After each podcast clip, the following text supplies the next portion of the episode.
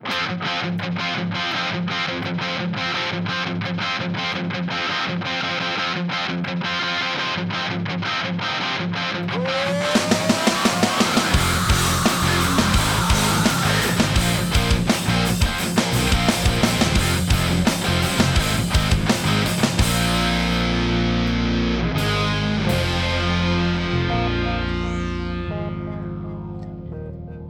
Welcome back to the Strength and Speed Podcast. I'm your host, Conquer the Gauntlet Pro and Strength and Speed owner, Evan Perperis. We got a couple guests on the line. Again, we got Brenna Calver. Brenna, welcome back. Thank you, thank you. And we have Daniel Leonard again. Daniel, what's up? Hey, how's it going? All right. Before we get to today's episode, we're going to be talking about Hannibal Race. A quick word from our sponsors. This episode is brought to you by Mudgear. If you don't know who Mudgear is, I don't know what you've been doing in the OCR world because they're literally everywhere right? And they've been a huge supporter of the industry, involved in literally every aspect of the sport, from Spartan race to the local, you know, single off races. Love their socks, great for racing. I know Daniel was rocking a pair this weekend in uh, Hannibal, Hannibal Racing Kuwait. I'm also doing a giveaway. We got a set of medium crew length, kind of the short gray and green mud gear socks through Folds of Honor giveaway. So if you donate a dollar or more to the OCR America Folds of Honor giveaway before Friday, uh, which this episode should come out before then, you can. I would head over there now then and donate, and you'll be entered to win a pair of Mudgear socks, and you can get them for a dollar, which is pretty sweet.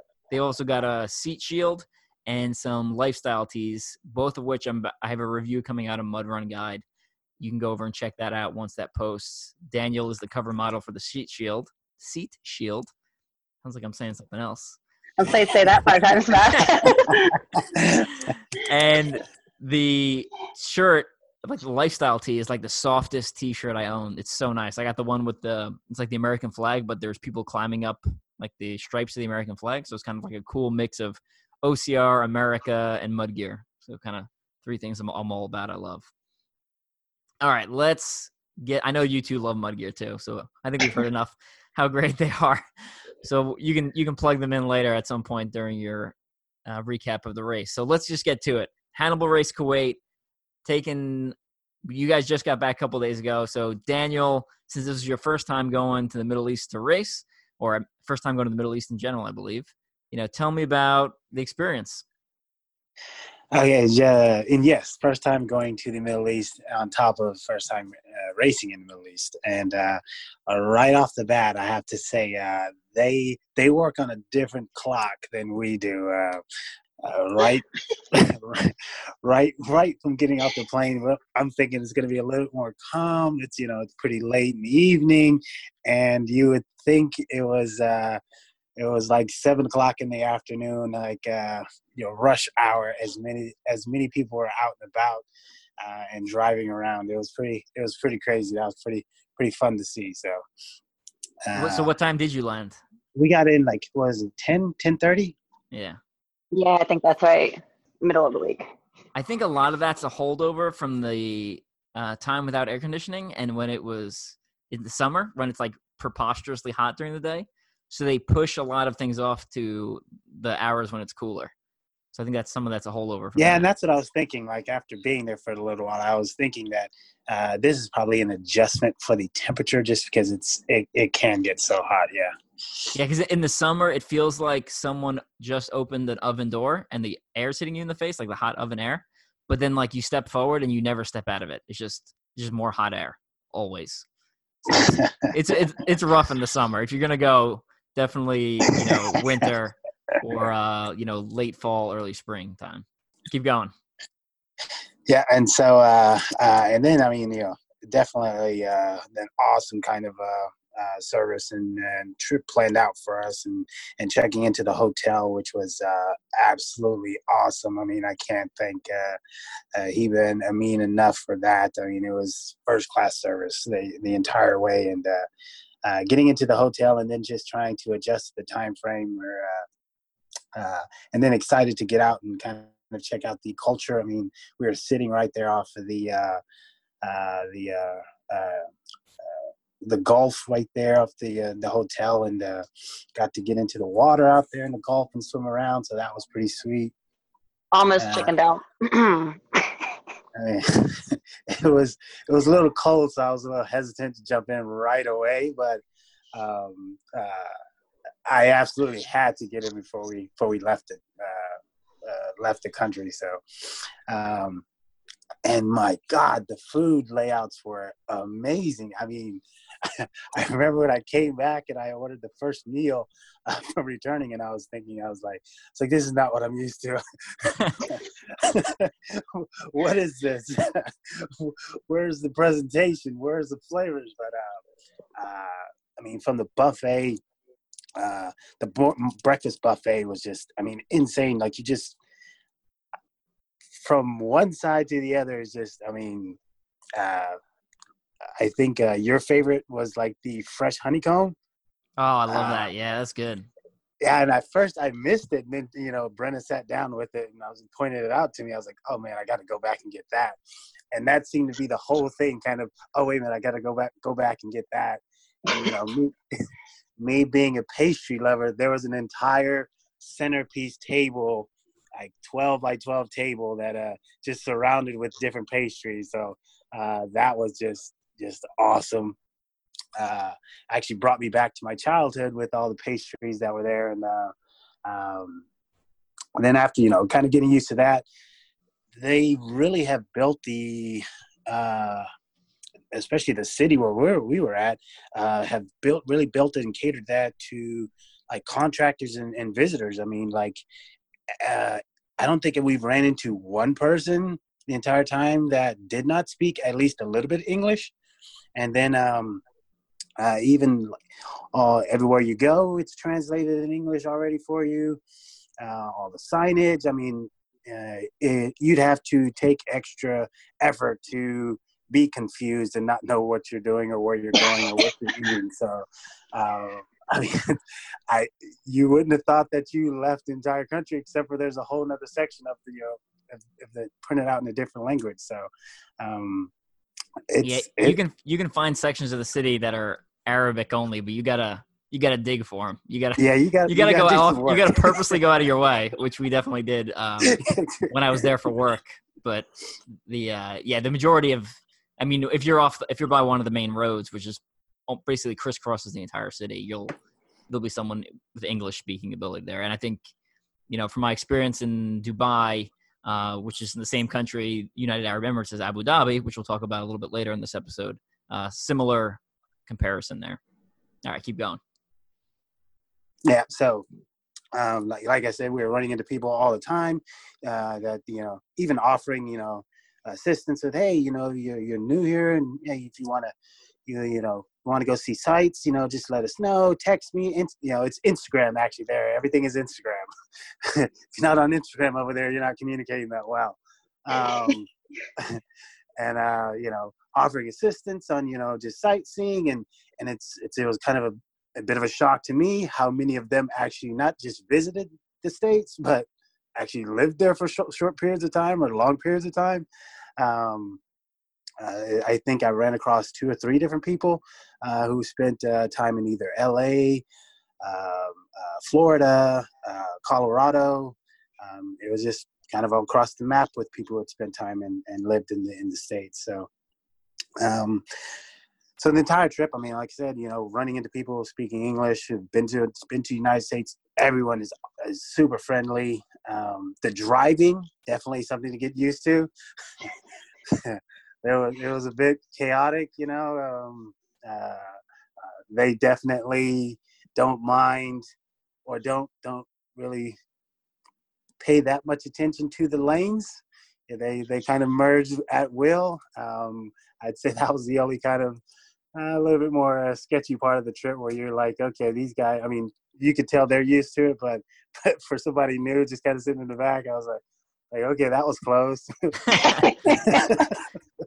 yeah, especially from if you're from the Midwest, it, it's a very big adjustment. If you're from like New York, uh, Boston, like a major city on the East Coast, it's not not as much of an adjustment. But it is, it's definitely a, definitely a step above um, New York and Boston as far as aggressiveness and. Uh, It was funny though, Rules. Evan, because Amin was driving us Amin was driving us, and he said that he was like, "They drive crazy here," and I was like, "I was like, what are you talking about? Lebanon was crazy." Lebanon's worse. Lebanon's and he said he was like, he was like, "No, no, no." that's because that's because Amin's used to the Lebanese driving, so he knows what people are gonna do. I, I Lebanon from a from American perspective. Was. Yeah, from American perspective, Lebanon and Jordan were, are definitely worse than Kuwait. Um, yeah, and pr- probably United Arab Emirates, I would say, is, is not as bad as Kuwait uh, because United Arab Emirates has a lot of uh, cameras uh, to catch people breaking the laws. So you're, uh, I think people obey the laws a little bit more there. I didn't, I didn't drive much there, so maybe my perception's a little bit skewed. All right. Anyway, But um, but yeah, so that that was the only part where you know every now and then kind of like, oh, okay, oh, okay. But uh, that was leading up to the event, and then from there, I mean, you know, we did around, we went, kind of wandered around and um, uh, uh, saw some of the uh, the restaurants all through that area where we were staying, and then then from there, uh, I then went out to the site uh, and kind of got to take a look at the uh, the race setup and. Uh, and it was kind of amazing how much how much they work they put in, especially just from the day before um, to the day of. Uh, it was it was a lot that they were put together pretty quickly too. So um, the time change itself that was a bit of an adjustment uh, for me. Uh, I think for Brenna too. Um, uh, my biggest thing was uh, work did not completely comply with you know hey i'm in another country nine hours ahead so yes you're texting me your problems or calling me with your problems at at like you know at 3 p.m is is definitely making it uh, like an adjustment for me you know at, at 1 and 2 a.m when i'm trying to make it you know uh, trying to get to sleep so um, but other than that i mean it really was just a really really fun trip uh, the temperature was actually not uh, not bad at all. I mean, very similar, except for the snow when we left. I mean, right before I left, it was more similar, but it snowed like the day before we left, the day after we left. But uh, I think the highs were like 80, um, and then the lows. I think if, in the evening it, it dropped down to quite a bit, and uh, to I think like 55 degrees. And so, uh, temperature wise, it, it really wasn't wasn't bad at all. So. I do want to interject real quick because Evan, I couldn't remember on our first two trips. Like, didn't we have one day before and one day after the race? yeah, you're right. Kuwait, we definitely Okay. had a day after because we went to the one of the giant malls, Yeah. the avenues in Kuwait. So I would say, like, based off doing it now, where I've had one day before and then a day after, and this trip was like two days before, I feel like the time change was harder this trip because we had the two days of like adjustment and it was still so weird and off that like every day I was up until like 5 a.m. and then trying, I, I don't know, it was weird. So I feel like if you go, if you're like planning to do a race and you go over there, I would say travel as close to the race date as possible and get there and like not the time won't affect you as much the first day and then you can race and then do your stuff afterwards and kind of deal with the time change and like grogginess or whatever if you want because I felt like the first two trips I didn't have time to notice the adjustment before the race and like this time I felt just off weird like more so because I had more time to be there before the race if that makes sense. Yeah, I think that's good advice. I've heard from anecdotal stories. I've heard similar people say similar things. Where if you're not going to time like properly time zone adjust, like give yourself if you're not going to spend like a week or two beforehand, then just show up as close to the race as possible. You know, take a couple naps and go for it, and then uh, worry about it afterwards. So, but yeah. Anyways, go on, Daniel. Keep on explaining. uh, uh, be honest with you, uh, I mean, in the construction there, I mean, I, it's crazy right now, but I think they're just doing a lot, you know, with uh, uh, with building new roads and, and, and highways. So um, uh, that added to some of the uh, the driving woes that we ran into with uh, a couple missed turns here and there. Um, uh, but hey, it, it kind of added to seeing a little bit more of the country than we than we originally planned. Um, the one funny part was just it happened to be on race day. It was uh, driver. Uh, you know, we were telling it. I, he puts Hannibal Race into Google, I guess, um, and he gave him a location, and we started going, and then uh, oh, it was right at the turnoff, and I kind of looked, and Brenna looked, and I was like, uh, I think that's the uh, that blimp that we're supposed to be driving by, and we're uh, passing it. And yeah, uh, and then the military base that we passed had like a giant blimp this time. Yep, I know. I know what you're talking about. It's always that yeah. There. We oh, I don't remember last time, but we basically like instead of turning onto that highway to go past the military base and towards the race, we like stayed straight on the other highway. and uh, like race panic set in for both. Um, me, I think I just told Daniel I was starting to feel calm, and then we realized we were like not going the right way. it wasn't a huge deal because we, I mean, again. Oh, oh just, it was a huge deal. Brenna kind of lost her crap. so. but it's just like when people travel, just I tell you know, like Daniel and I are both. We talked about how like we're both really aware and pay attention. So, I mean, if you plan on going to like another country, I would hope you would plan to be aware of your surroundings to yeah. people. But you know, like people sound like this is scary, but it's not. Like you just pay attention when you're traveling in foreign countries, and all is well. Really, honestly, like if you're half with it. So we realized we were going the wrong way and remedy it quickly. you'd have to drive really far. I mean, you'd have to drive for several hours to get out of Kuwait, essentially, which is you don't want to do. And then there'd be checkpoints, right? Like, you, I mean, you would be like, it would you'd have to be asleep for a long time not to notice that. yeah, no, no. The, we, we, we were, uh, Brenna lost her crap because she's like, we're to miss our wave time. I was like, you know, calm down, you know, I mean, worst case scenario, you know, they'll hold the race for you. You're, you're so, um, but, you know, funny thing is like, if you're trying to get anywhere, I mean, for the most part, the best, especially if you're, you know, just traveling there, is drop pins. Didn't really think of that, but that's a pro tip for you on traveling is do drop pins on where you're wanting to go, especially if you're coming back to that same location. Uh, because you know, particularly like where we're where we're going to race at and going to visit certain places, not a physical address that we know offhand or kind of has itself in general. So um, uh, having drop pins on your map is definitely a pro tip. So yeah, that's a good one. I I, I think the uh, Abu Dhabi Spartan World Championship is like out in the middle of. Um, I haven't looked into it too much, but from some of the comments I saw, it sounded like it was out in the middle of nowhere. So that might be that drop pin thing might be a good thing. Although I'm pretty sure they have like buses or shuttles going out there or something. Which I know Hannibal Race yeah, for this year too. They had shuttles going out to the venue from certain locations. So if you were uncomfortable driving there, you could just take the shuttle there, which is cool. Yeah, that's pretty cool. I didn't know that. That that's actually uh that that make it a heck of a lot easier. So, I mean, uh, outside of that, I mean, just uh, the food definitely enjoyed that. So, yeah, I definitely when we went to Lebanon and Kuwait, I definitely like I definitely gained several pounds because I was eating was eating like I was starving because it was it was so good and it was like all you can eat and I was like I'll just I'll just pack this on for later and worry about it tomorrow. so let's let's get to the actual race, um, Hannibal Race Kuwait. So second year, um, I'd say Brenna, give me some differences you noticed from last year, and then Daniel afterwards run into kind of like the overall experience as someone seeing it for the first time. Yeah. Um, again, I, flawless in my opinion for like an outsider, just a racer, not with my build background mind going into it, you know. You they did a packet pickup um, like the day before the race at a location in the city. So everybody went and your packet for their race. It's not a paper envelope. You get an awesome cinch bag that's logoed with Hannibal um, marketing all over it. You get a Hannibal buff. You got your timing chip. You got a jersey, not just a shirt. It's like a you know moisture wicking awesome logo jersey um, all prior to starting your race. So that's just really cool. And I mean, the first thing I was hoping that would change would be the first climb at the start line. Unfortunately, that was the exact same. So, yay for that.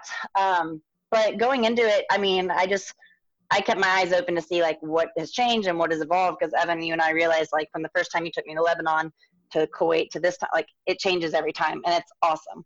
Um, they added there were new obstacles, so like they had their same signature obstacles that we were used to and that we've posted and done videos. You know, you've got your monkey bars and your walls and inverted wall and balance things. But um, I was excited to see that they added there was an extra balance obstacle in there. So Uh, last year there was like quintuple steps and then just kind of like a long raised balance beam.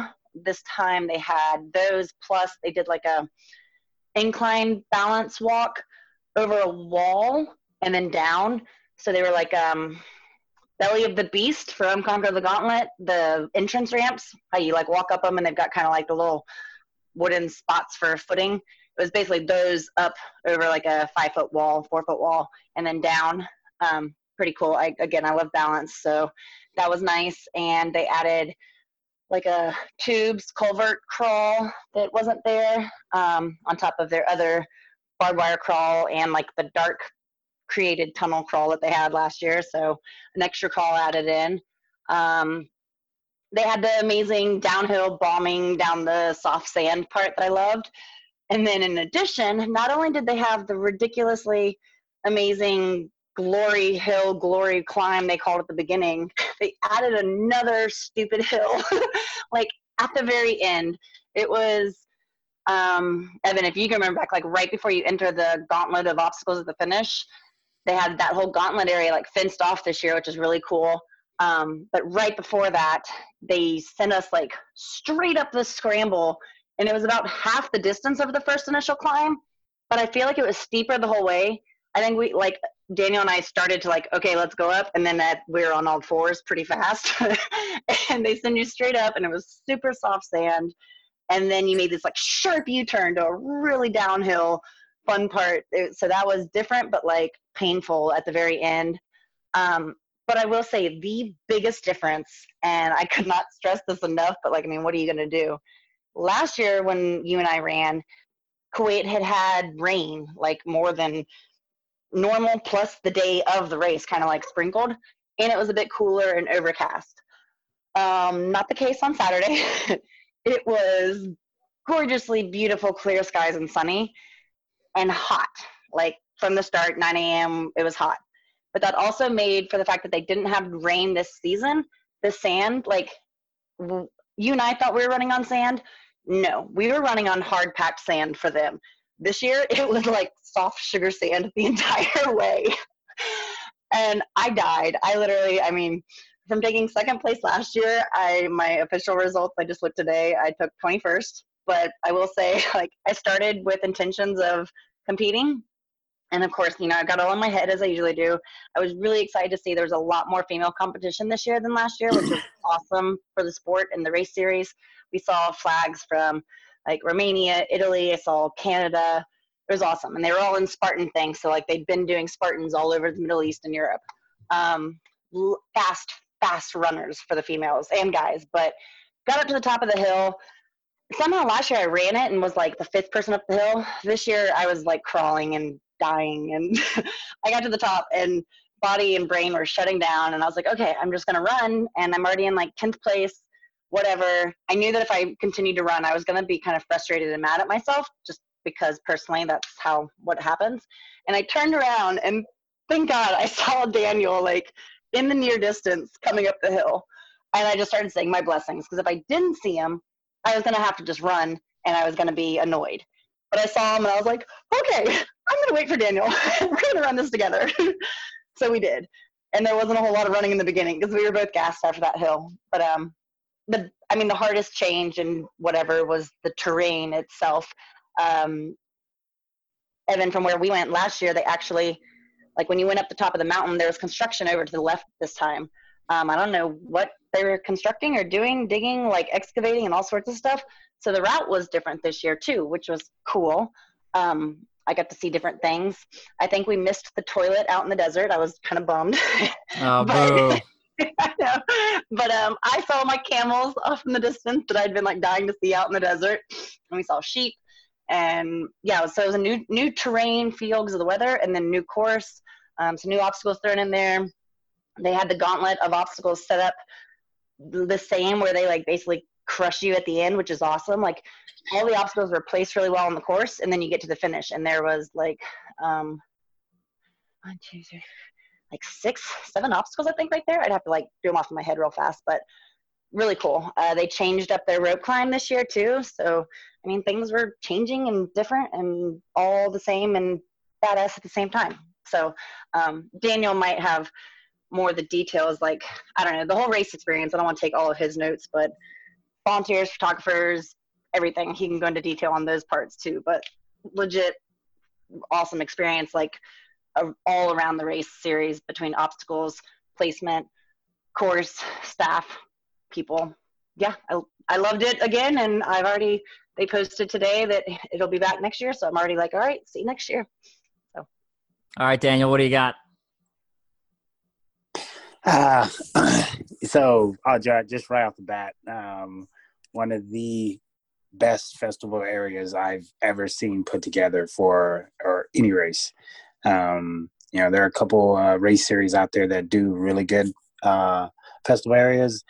Uh, this is this is up there with one of the best that I've ever seen, um, and just kind of got the experience. I actually kind of what I normally don't do is just really sit back and stand and watch um, a good portion of it, and just kind of uh, take in how everyone uh, is reacting to it, and um, uh, such a vibe, and you know, I, it reminds me a lot of uh, just kind of a lot of new people coming to the to OCR, but except for kind of being real sh- not you know laid back or shy or kind of apprehensive about kind of getting into the mix. I mean, they, they all just it's really kind of like a party right there in the uh, festival area. So. Um, and like you had mentioned before, like they actually uh, laid on this turf, which uh, turns out to be like one of the best moves ever for a festival area. Not to, you know, go to different areas. And I mean, and depending on what the weather's like, uh, it could it could be just a mud slop fest. I mean, and you you have all this turf laid out, which makes it just awesome for this kind of you know wandering around and mingling and talking and dancing, whatever the case may be. So uh, that's pretty awesome. Um, like Brenna said, kicks off with uh, I actually named uh, how I called all the obstacles. I kind of listed them out. I think I have every one of them. I call that first one Hill to Heaven just because it starts off. So, and it feels like you're climbing that long. Um, and uh, and yes, to- I totally redlined going up that hill, uh, and uh, turned out to be like the slowest first mile of an obstacle race I've ever had, ever and probably double it too, just because you get it to the top and it's just, I mean, absolutely smoked. um, and then, uh, yeah, obstacle spacing. Uh, I think it was, uh, I had it roughly at about probably like uh, just past uh, a quarter of a mile. Uh, they had an, an obstacle placed. and then the big gauntlet at the end, and uh, there was there was eight obstacles that were at the end of the gauntlet. And was really really cool is if you want to call it the gauntlet of obstacles or just uh, i actually kind of said they were the um, the most exciting obstacles that that, that were out there uh, all put into the festival area. So uh, it just made the festival area that much more really like um, much more of a party and kind of just amping you know helping uh, encouraging runners and everything getting through those obstacles and fun um, for the spectators to watch. Good. Yeah, stuff. it just makes it easier for the spectators, and more more more fun for the spectators. Um, uh, and then every single obstacle, not a few, not most, every single obstacle had a volunteer or two. Okay. and some and sometimes, you know, like there was one the the last hill, you know, you know, and they were all, all cheering nicely, except for all very encouraging, except for that one at the hill. You're like, yeah, go, go. You're like, yeah, leave me alone. Shut up. The guy was like, kept yelling, faster, faster. And everybody's like, ah.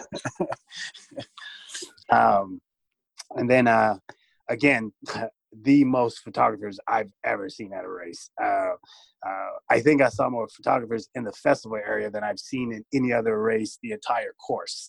Um, uh, uh I, I think it was like 10 photographers in the festival area alone, let alone some more scattered around through the uh, uh, through the race itself as well.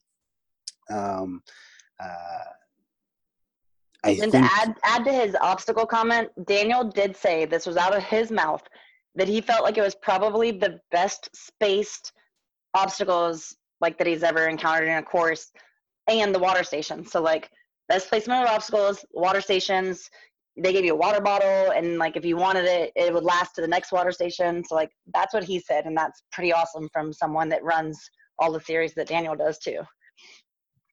Yeah i mean you know with the obstacle spacing i you know you'll see it sometimes. I mean you know i get the whole uh first mile and a half sometimes stretch to uh to thin out the the course.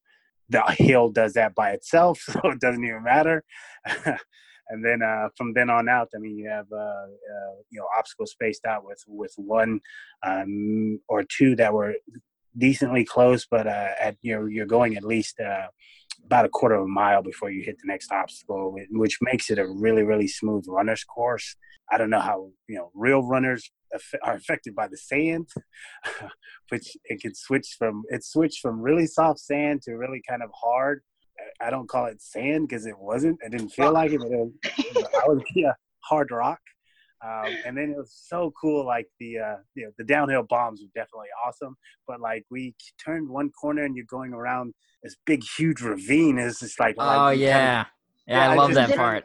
It was actually different though, different ravine than different the one, one from last year. Yeah. Nice. I don't know. That was my first one. So when I turned the corner, I kind of looked to the side. I was like, "Oh, that's so so sweet." Just kind of just. I mean, I almost started to pause and kind of look. I was like, "Hold on, keep going." but uh, but just kind of running around that that the ravine was so so cool. And then, but then uh, it opened up, and like, what do you see past the ravine? um, hills. no, you could see the the sea. So like we're running in the desert oh. and it's soft sand, and then there's this like crazy ravine canyon, and we're like, ooh, that's pretty, that's cool. And then you look up and you're like, holy crap, that's water. Like that's the sea. Like this is who gets to say desert and sea at the same time on a race? Like, come on. Yeah, that was pretty cool. I mean, and th- I mean, but the downhill sand running, uh, I'm not sure if it gets any more fun than that because even if you eat it, it's not going to hurt. So, um, uh, definitely bombing down the hill was pretty, pretty, pretty fun. So, um, uh, I think that was kind of all I had for as far as the race goes. I mean, but um, organizers so personable the entire race. Uh, I mean, through the entire event. I mean, can't say enough about um, Amin and and and Heba and how they're uh, they're just going around the festival area, talking to people, hugging people, uh, even like you know being. And this may be you know some of the like online stories, but like you know you hear some of the personal stories that that's going on with some of the uh, some of the people that are there. I mean, uh, Brenna got to I can't I don't remember if she saw the person or if I had to point her out point him out but they had a blind runner that went through the course and uh, there was an awesome moment at like the huge they call it the edge edge wall or just edge I think. Um, but it's basically a, a huge uh, a steep slope wall with ropes like the people that were with him were calling out like um, the obstacles and like he just threw his you know his uh, walking cane uh, off to the side and then just started crushing the obstacle. That was so so cool to see. Um, uh, swag bag is definitely really uh really cool. I mean you don't get half the things uh, that they they put out uh, as part of the registration um, that you get with that swag bag. And just how they throw in a little bit of the culture during the race. I mean, it's just like you'll you'll kind of uh, uh, see like a, a, gathering, getting together, and some chanting, and then uh, a bunch of pictures being taken. I mean, it was just a really really positive, cool uh, vibe that was that was going on the entire event. So um, yeah, the smiles. And, yeah, yeah, medals are awesome. And they're uh, like double sided. I don't remember if last year's were, but like there's stuff on both sides, which is pretty cool, and cutouts. So I mean, the medals evolve, and the ribbon, the lanyard for the medal has like the flag on it and the logo. So I mean, it doesn't have parts that look like they tried to cut back or skimp. Like they just 100% take care of the entire feel of it. I mean, they do like a warm up not in the start corral. They don't make you take a knee and like hoo ha in the start corral, but they do like on the stage. They have personal trainers there set up as part of their vendors, and a personal trainer gets up and does like leads start waves and different warm ups and stuff. And they did um like a chant, like Leonard was saying, but it was like a Samoan, different ethnicity, really cool chant in the beginning, and just gets everybody's attention. It's like a, everybody got silent. That that was New Zealand. Haka. Oh, really? Did you get that, or you guessed? No, it was, it was he was from New Zealand. It was it's a New Zealand. Can't remember the name, but the I Haka? met another. Yeah, the haka. Yeah, and uh, he was. Uh, I actually met another runner from New Zealand that was there, and uh, um, he actually knew the guy, and they had done some. You know, he didn't know that particular one because he said he was he would have jumped on stage and did it with him, uh, but he didn't. He didn't know that particular one. He, he said it was it's the it's pretty bold to take on one of those you know, just by yourself up there, but uh, I mean he went after it and it was pretty pretty awesome. So they have a i don't remember um, if last year evan correct me if i'm wrong i know we had coffee that we loved because we walked out with it but um, they had a really awesome it was a seal of taste i think was the company um, food vendor there that you know they like you walked up took the order i had a menu it wasn't just like two items it, i mean there was a sandwich and a wrap and a salad and fries and soda so like they took care of you food wise um, again vendors so like uh, daniel said the festival area it's got everything and more than what we're used to i feel like. Uh, the stage had like the results you know you didn't have to go find a results tent. It just had this enormous screen on the back of the stage that the results were running all day long. That's um, awesome. at the start line yeah at the start line you know amin was always asking where are you from? What nationality? And then again on the on the screen you could see it had the flags of nations and it's just like there's people from everywhere here. It's so cool. It's just like is i mean i yeah i love it yeah that, that that was one of my things i had down was like like I actually met a lot more foreigners there than I actually expected to. I mean, I expected to meet a couple, but but as many as that were there, I mean, it was. Uh, I mean, rough rough guess i would put it at maybe like 20% were or were foreigners not from kuwait uh, it was that was really cool to see i mean and and and sometimes you wouldn't even know because probably 60% of the people that were there spoke really good english so it was it'd be kind of hard to uh, uh, I mean, it's easy to kind of mingle and get to know people, but uh, it'd be hard to uh, be able to tell, you know, uh, who's from where. So. Yeah, I mean, Hannibal race in the Middle East is the only non-Spartan race that's an OCR or WC qualifier. So if people in that area are looking to qualify, they have to go to. I mean, you'd have to come to Spartan race. So that's, I mean, Spartan race or Hannibal race if you're trying to qualify for OCR WC. And if people want to go look at the results, again, you'll see the number of different flags there and how much of an international crowd they brought. Not surprisingly, it sounds like Amin and Hiba brought another spectacular event, which if you've known them for as long as Brenna and I have, you're not even surprised. Like last year, I thought was great. Like I didn't really have any like comments for them for for improvements, and they still managed to make a bunch of improvements that I hadn't thought of or Brenna didn't think of, and not surprisingly did a great job. Evan, to the point of saying, you know, the quality of event that um, Hiba and Amin put on, we know what they're capable of. But I, the biggest shout out to the entire Hannibal team because this year they were not using like an extra third party build crew. Um, this year it was just like the backbone of Hannibal crew. So I would say like half the size of workers and people. Um, so me coming from like the build background and knowing the stress and what that can do like to a crew and an event, you racers wouldn't know. So like they amazing race company crew to be able to do that to like cut your crew and put on the same quality event fantastic and you were saying like I, you know, again, we go into it, you and I, Evan, because we're brought there to help promote and, you know, bring our knowledge and try to bring others to the race. Um, so, like you said, trying to find something to critique and be like, hey, next time maybe try this. Like, I, I couldn't find anything to think of to be like, oh, that could have been better. But there's one funny thing. I'm, I don't think it needs to be better because maybe my height, but it also just makes you like adapt to an obstacle a different way. I know everybody freaks out with short people not having a step. so like their zigzag rig, and it was the same as last year. There wasn't a step, but like not scaring short people away. It's made out of metal trussing, so like people you you could climb up the trussing, and since it's a zigzag anyways, it kind of works that you pushed off and it like sent you in the right direction. But um, it was funny to watch Daniel watch like I was watching him watch the rig because like his reaction I think was our first reaction of just seeing like what people will do to try to zigzag their motion was pretty entertaining. so like if there was a, a, critique and maybe say a step for like all the short people that in the us just kind of whine and complain instead of just getting better and adapting sorry for the harshness but it was interesting to see them push off the trussing and like that volunteer it was funny. He was so cute because again, everybody was yelling things, and all the volunteers were cheering in English and yelling in English, and I said thank you, and they acknowledged it. But like the one at the rig kept yelling, "Use your biceps," and Daniel and I were laughing like, um, I don't know if that's gonna help everybody. I mean- for entertainment. All right, now I want to before we get to some Spartan race news about Abu Dhabi.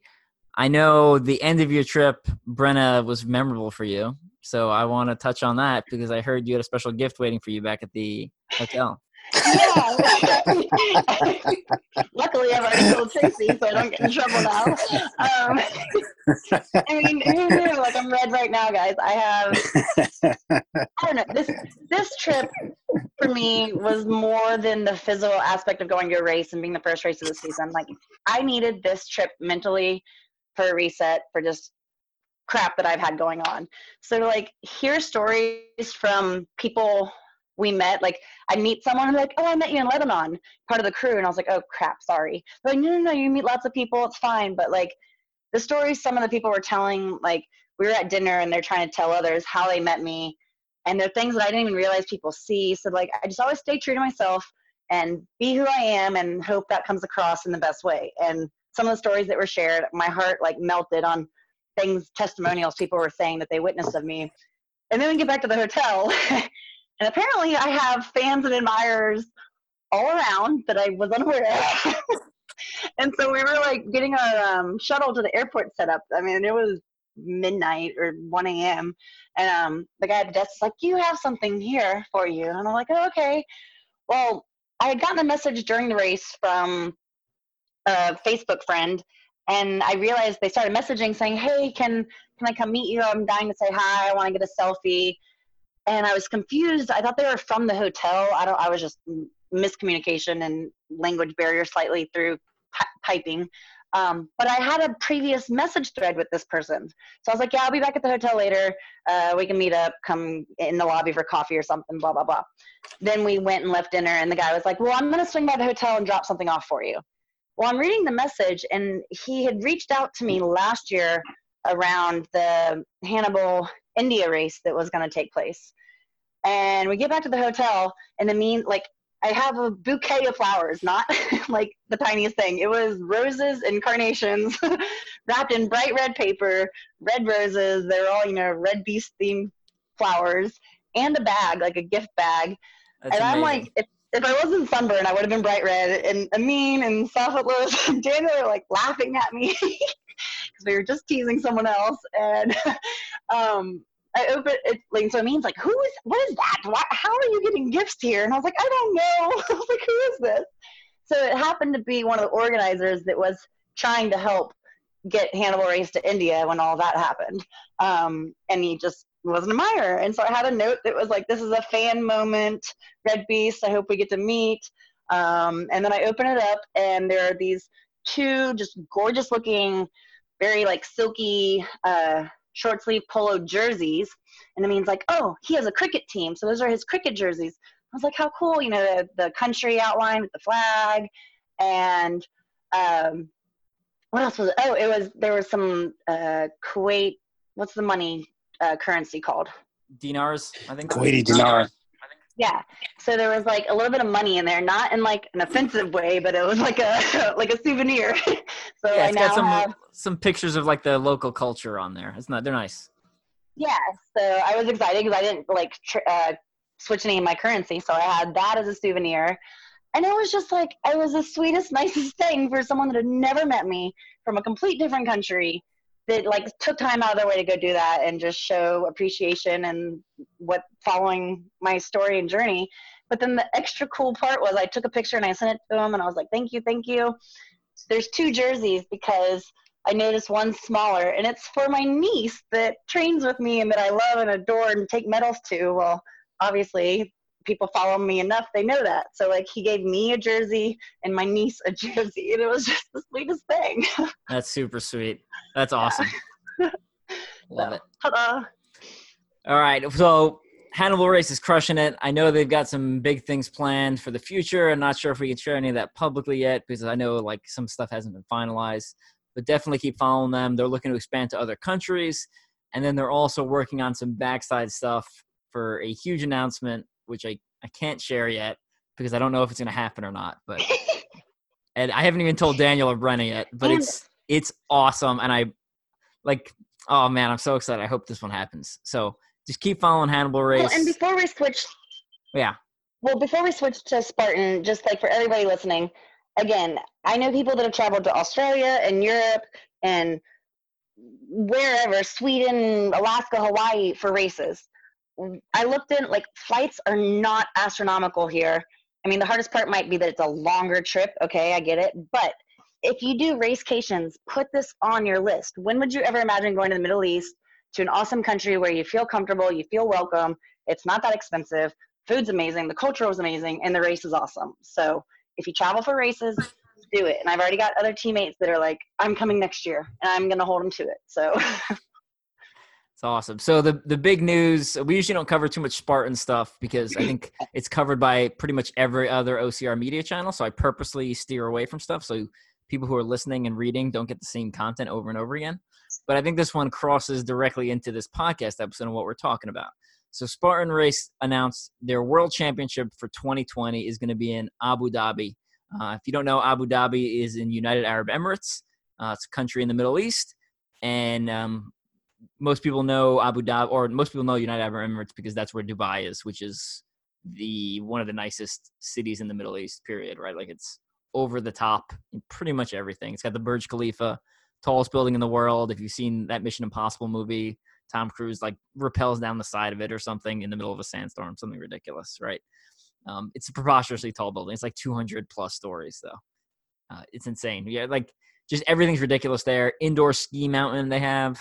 Um, they have an ice bar, but again, alcohol is illegal except at hotels. So you can drink alcohol inside of hotels because they they acknowledge they have visitors from other countries that may want to drink alcohol.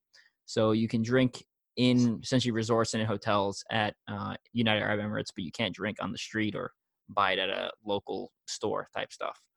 So Spartan announced there's going to be that's where the championship is. Not surprisingly, the social media world exploded. Um, with uh, Daniel or Brenna, did you look through any of the comments people were making? I I, I did, yeah. yeah. I followed it for like a week, and I kept smacking my head every time. Sorry, it just some of the comments were out there and ignorant. yeah.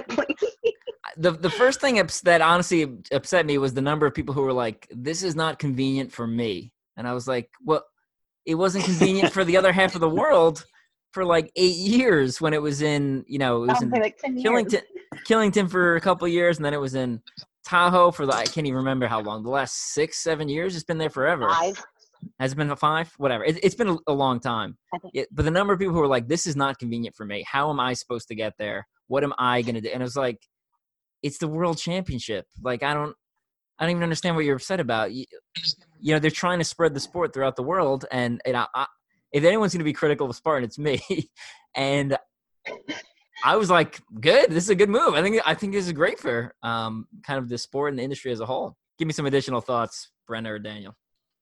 Yeah, I thought it was just. I mean, you know, those comments with the whole convenience part of it, where, where I mean, how I mean, how how inconvenient was it to to travel to England? I mean, and uh, like the uh, uh, World OCR World Championships there, and then other events that have got you know Sweden that the uh, Spartan does World Championships over there. I mean, Iceland. Um, yeah, Iceland. Yeah, not Sweden. Sorry. Um, Australia. Australia for enduro, yeah, right?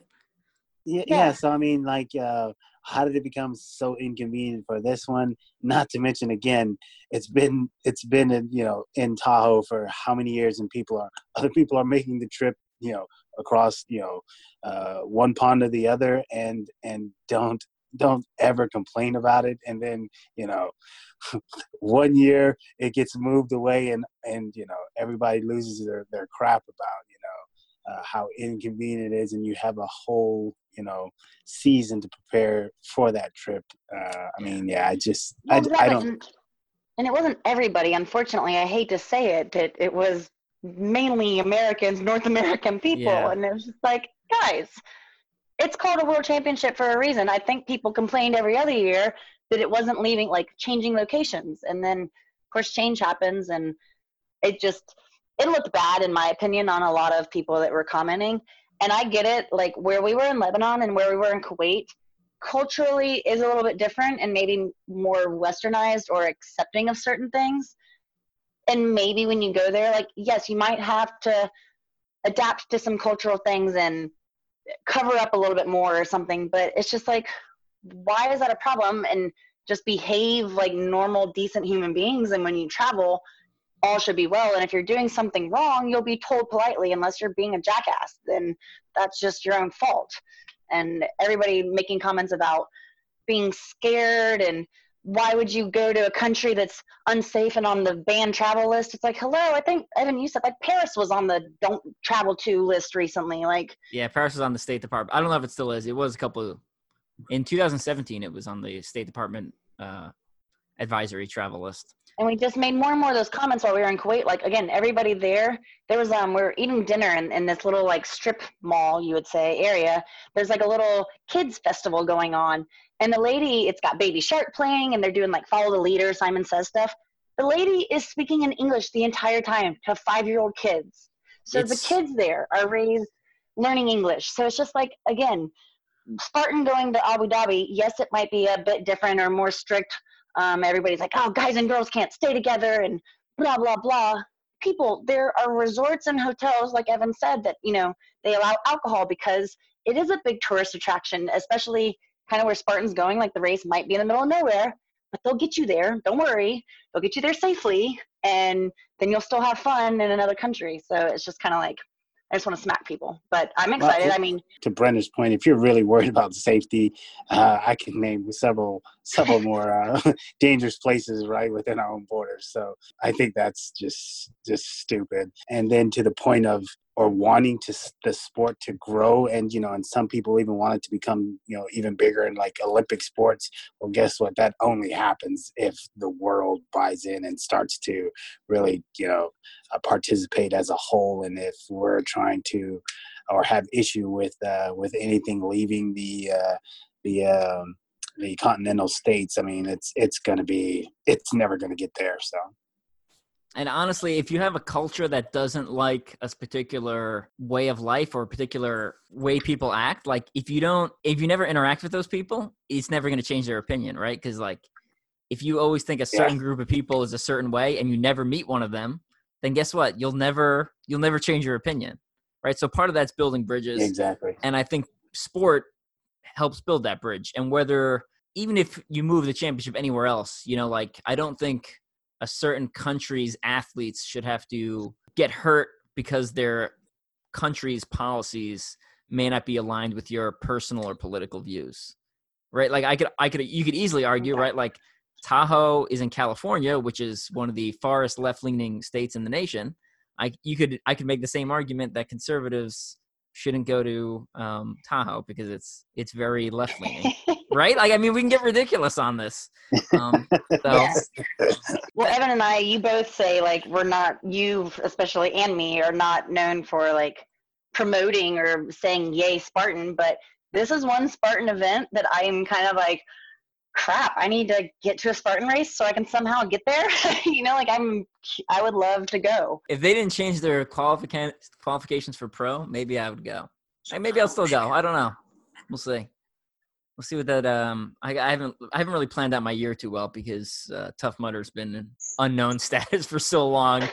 But it, look, it looks like suppose, supposedly Spartan's going to buy them and it's, they're going to start races up again around August. So we'll see what that looks like. But I've basically gone ahead and started planning my season without them. Yeah, we're all there for the same thing. Once you know, like at the race, like that's why everybody's there.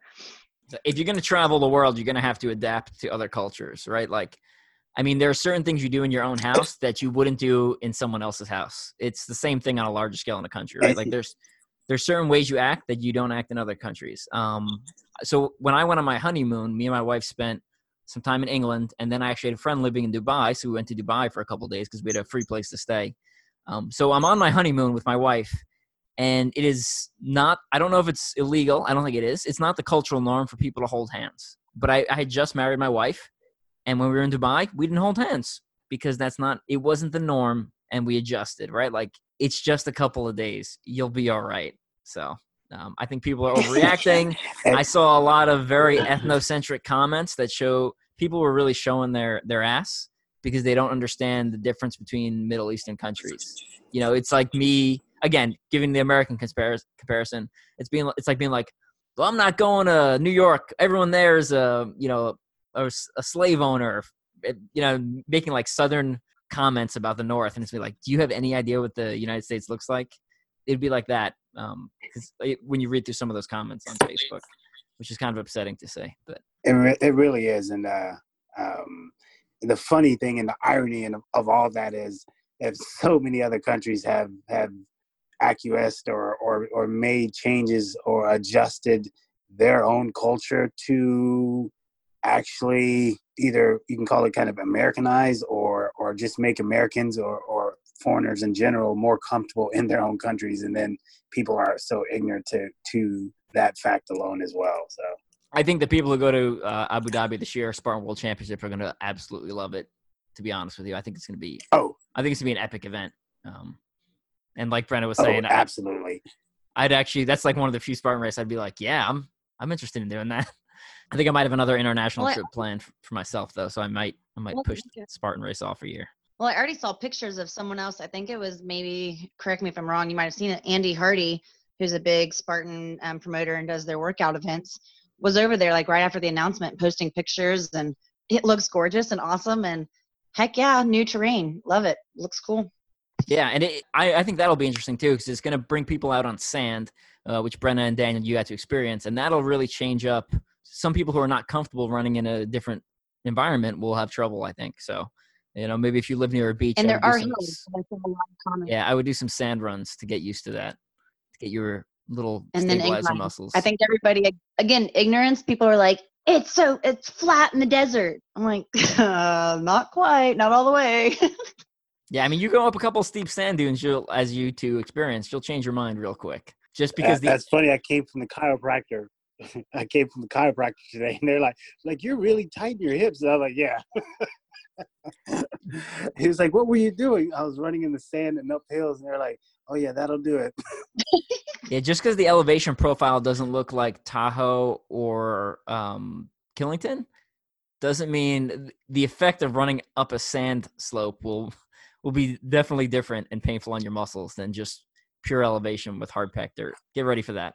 I definitely call a whole new like top ten. I think depending on who actually travels, and then oh yeah, who can adapt in that type of terrain. So it'll be exciting all around for a whole new experience. I'm I'm actually most excited to watch the Spartan World Championship this year than I have any other year because like exactly what you said, travel and terrain and variance, and then you're gonna you're gonna since it's east, you know, Eastern Hemisphere, you're gonna get a whole new pool of athletes theoretically of some people who may not have been willing to travel. So it could be a complete shakeup. I'm curious. Should be great. All right, let's start wrapping things up because we've been talking for a while three people on the podcast. Tell us one thing people would be surprised to know about you. Daniel, I prepped you at the beginning of the episode, so you've had 45 minutes or so, probably close to an hour to think about it. So, what do you got for me? Okay, okay, okay. This is work related, so uh, not as good as the other one, but uh, it, it, it, was always entertaining to me. I, I started contracting work about 15 years ago. Uh, we did contracting work for nursing homes, hospitals, living care centers. So uh, we did dabbled as my first, I think it was first three, three or four years. They're like um, mostly dealt with with with contracted service and like housekeeping and, and laundry services. And so uh, about my uh, of my fourth year, I think it was.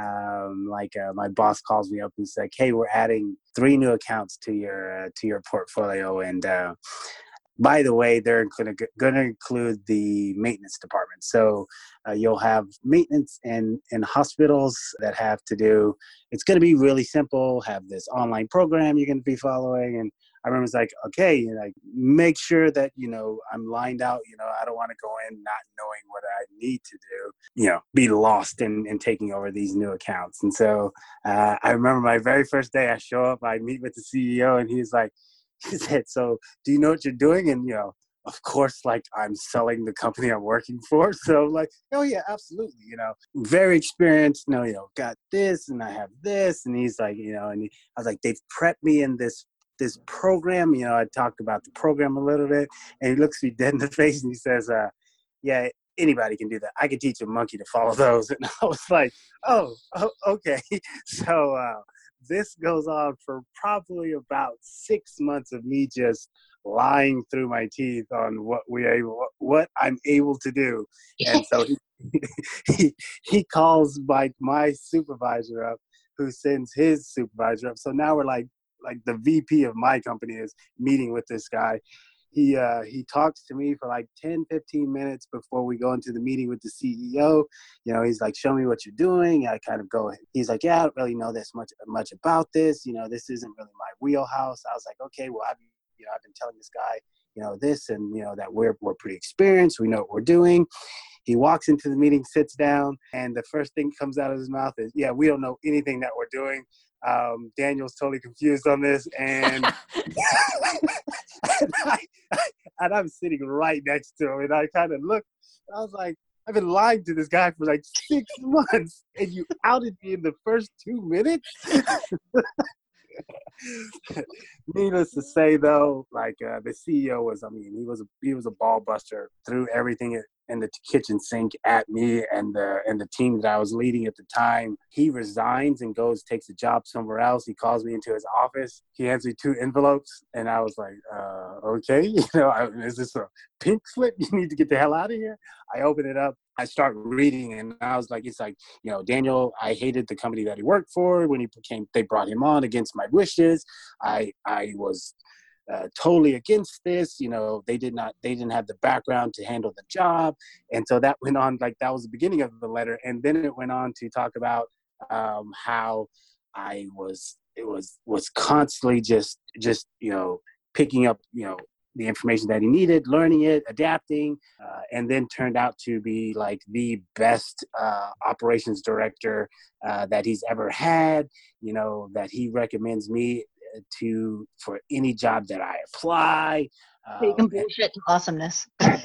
yeah, I mean, like it was the best and most genuine letter uh, recommendation letter that I've ever had. It's the only one I've ever kept.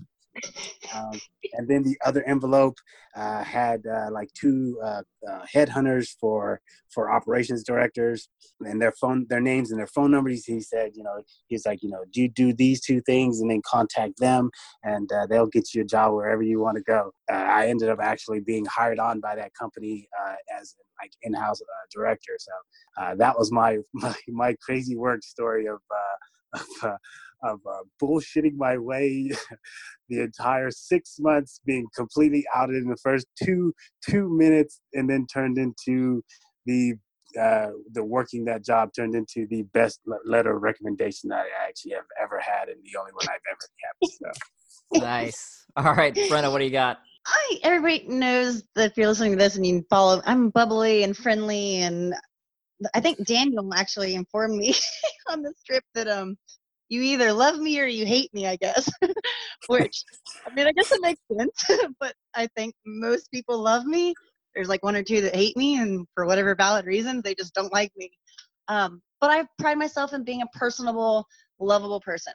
Oh my gosh, outside of that, when I travel, I am sorry to say it, I hate people. and I'm probably like a bitch, but not like if you talk to me, I make eye contact, I smile, I'm polite to all the gate agents and people working and anybody helping me and like if you know someone asks to sit down i'm cordial and nice but for some reason when i travel i hate flying that's why i drive everywhere now my dad was a pilot for 30 years and i the anxiety i have when i fly is ridiculous. Like I just I get sick. I hate it. I sweat. I don't want to pack. I don't want to leave the house. Yeah, when I, I when I encounter people, it just brings out this like anger in me and I just think everybody's dumb and they make me mad and so like airports I I just get really furious like with crowds that stand up at the gate when you're like first called to the board and the entire gate clears and stands there and I just look and scowl at people like why are you standing there for no reason? So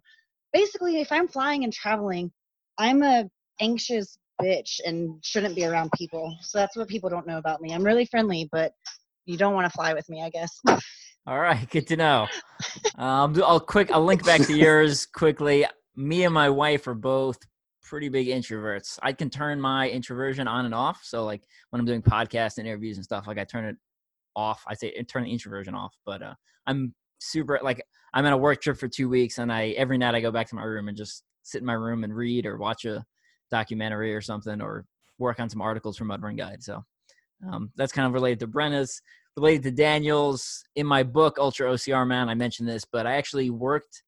I'm going to use the term internship at Under Armour for about three weeks. And it was similar situation where like the military sends us over there and they'll be like, yeah, yeah, they share tips with the uh, civilian world and they'll share tips with you and it's like what am i going to teach under armour about running a like running a business like this is preposterous i have no idea what i'm doing um, but we went over there and we shared some um, you know some of the stuff we'd seen the military actually applied to under armour and you know at the end of the three weeks there were like five of us that went and they were like super happy with the results and some of the stuff we shared and um, some of the things we pointed out for them and then actually one of the guys from that five man group uh, retired from the military in the next year and ended up getting a job there and was working as their security. I think I think he's still working as their security over there at the Under Armour campus in uh, Baltimore. So that was pretty cool. But that was a wild experience. Uh, you can read about it in my book. But I mean, I we were going out every night, and I went to we went to a party at the CEO's house. Like George St. Pierre was there, Cam Newton was there. I sat through like a two-hour staff meeting with Cam Newton. We went to the bar with Steve Smith from the uh, Carolina Panthers, think wide receiver at the time. Um, it was like I kept meeting all these like famous sports people, and I'm not a sports person besides like obstacle course racing. So people would be like, and this is, and they'd name the athlete, and I'd be like, literally means nothing to me. Like I had no clue who Cam Newton was. Going into people like, you got to meet with Cam Newton, and I was like, am I supposed to know who that is? They're like, you don't know who Cam Newton is? I was like, I don't even know what sport he plays. And they're like, oh, I was like, oh. this is back in 2000. Uh, let's see, this was 13. This was back in 2013. But so maybe I had less of an excuse to know who he was then. But it was a. I don't know, man. Ah, it's, yeah, it's probably still pretty bad. It was an insane experience. Bottom line, I met like all these famous athletes that I've. I still don't probably don't understand the quite the uh quite how lucky I was in that in that situation, but people seem to be excited that I, I kept meeting these people. Not me though. So, all right, we're we're gonna start wrapping things up. And again, um, if anyone wants to pick up my book, Ultra OCR Man Special Forces Soldier Record-Setting Obstacle Course Racer, it's available hard copy, digital, and now audiobook. So if you have Audible, you can use a credit on that. Someone just sent me a super nice note today. I, I didn't ask if I could read this, so I'm not going to use his name, uh, but he just said, send me an Instagram message. Just want to let you know that I really enjoyed your book on Audible the sleep deprivation stories in the military had me dying. People in the car next to me were probably thought I was a crazy person laughing in my car by myself. On a serious note, I think the book, and then he says some nice things about me. I'm not, I'm not going to share the rest of it. He said some nice things about me. I don't need to share share some of that. But uh, anyway, he, the point is he enjoyed the book. Check it out. I think it came out really well, obviously. And if you want to hear about OCR America 1, I go through it like day by day in there. And if you want to hear about OCR America 2, you can just go over to Stoke Shed and watch their videos which are phenomenal, which I've been plugging basically as much as I can because he just did such a good job, and I really hope some of the other OCR companies out there hire him because he's he's next level, right? He, he took several hours of footage and condensed it into three minutes that are phenomenal with no storyline, you know, that he can do in advance, and he shot the video, edited it, put the music on, made the story, and published it all within 24 hours for eight days in a row, which is insane. I don't think people understand quite how much work that is. So I honestly can't imagine like like you doing any other uh, similar event without that. I mean, it's it made following it that much more more real. I mean, it was you just can't say enough about that coverage. I mean, um, uh, it's kind of weird thinking back of like you know OCR one or even like you know uh, the the mills um, or even you know probably maybe not want him at you know endure but Oh, that would have been great for Endor. I, so what's funny was Bobby was at that event. I just didn't know who he was, and he wasn't shooting video for the event yet. He was just there running. So we were. I mean, we were right I next to each I other. see him running. So which is kind of funny, but I mean, their their stuff is just. He's just he's operating on a different planet, in my opinion, than every other OCR video uh, website and producer. So I'm really hoping more people start following him, and I think that's the future. I think that's how we really get OCR into bite-sized clips that are interesting to people, and they can consume and share, Yes. get to their friends and stuff. So, because I mean, people at yes. work, Absolutely. I never talk about obstacle course racing at work because I assume it bores the hell out of people. But people at work, uh, you know, they asked me about the eight day event, so I showed them the video, and they were like, "These are really good," and they have no interest in obstacle course racing, right? Like, I more people make fun of me at work for obstacle course racing than give me like legitimate props. That's the type of crowd I work with, right? Like, like, oh, why don't you go? Why don't you go run to the gym? It's like, uh, good one, guys. I, I actually will do that later. But so, yeah. And then, all A type personalities. That's what you get. People just make fun of you. No one actually gives you credit for, for doing good things. So, or like I'll, I'll be like, oh, that's uh that's runnable. Like, yeah, it's close. It's like right down the street. It's runnable, and they'll be like, oh, well, runnable for you is like forty miles, and I'll be like, ah, good one, guys, good one. So, Yeah, it's funny because like uh like uh people at work will be like, "Oh man, you why do you run? That's so stupid. That why do you want to do that?" And then and then in the same breath, man, I got to lose some weight. like weird. It's weird how those things. Yeah. If only there was a connection. If only the I know, like whoa. All right, we've been talking for long enough. Final shout outs. Brenna, what do you got?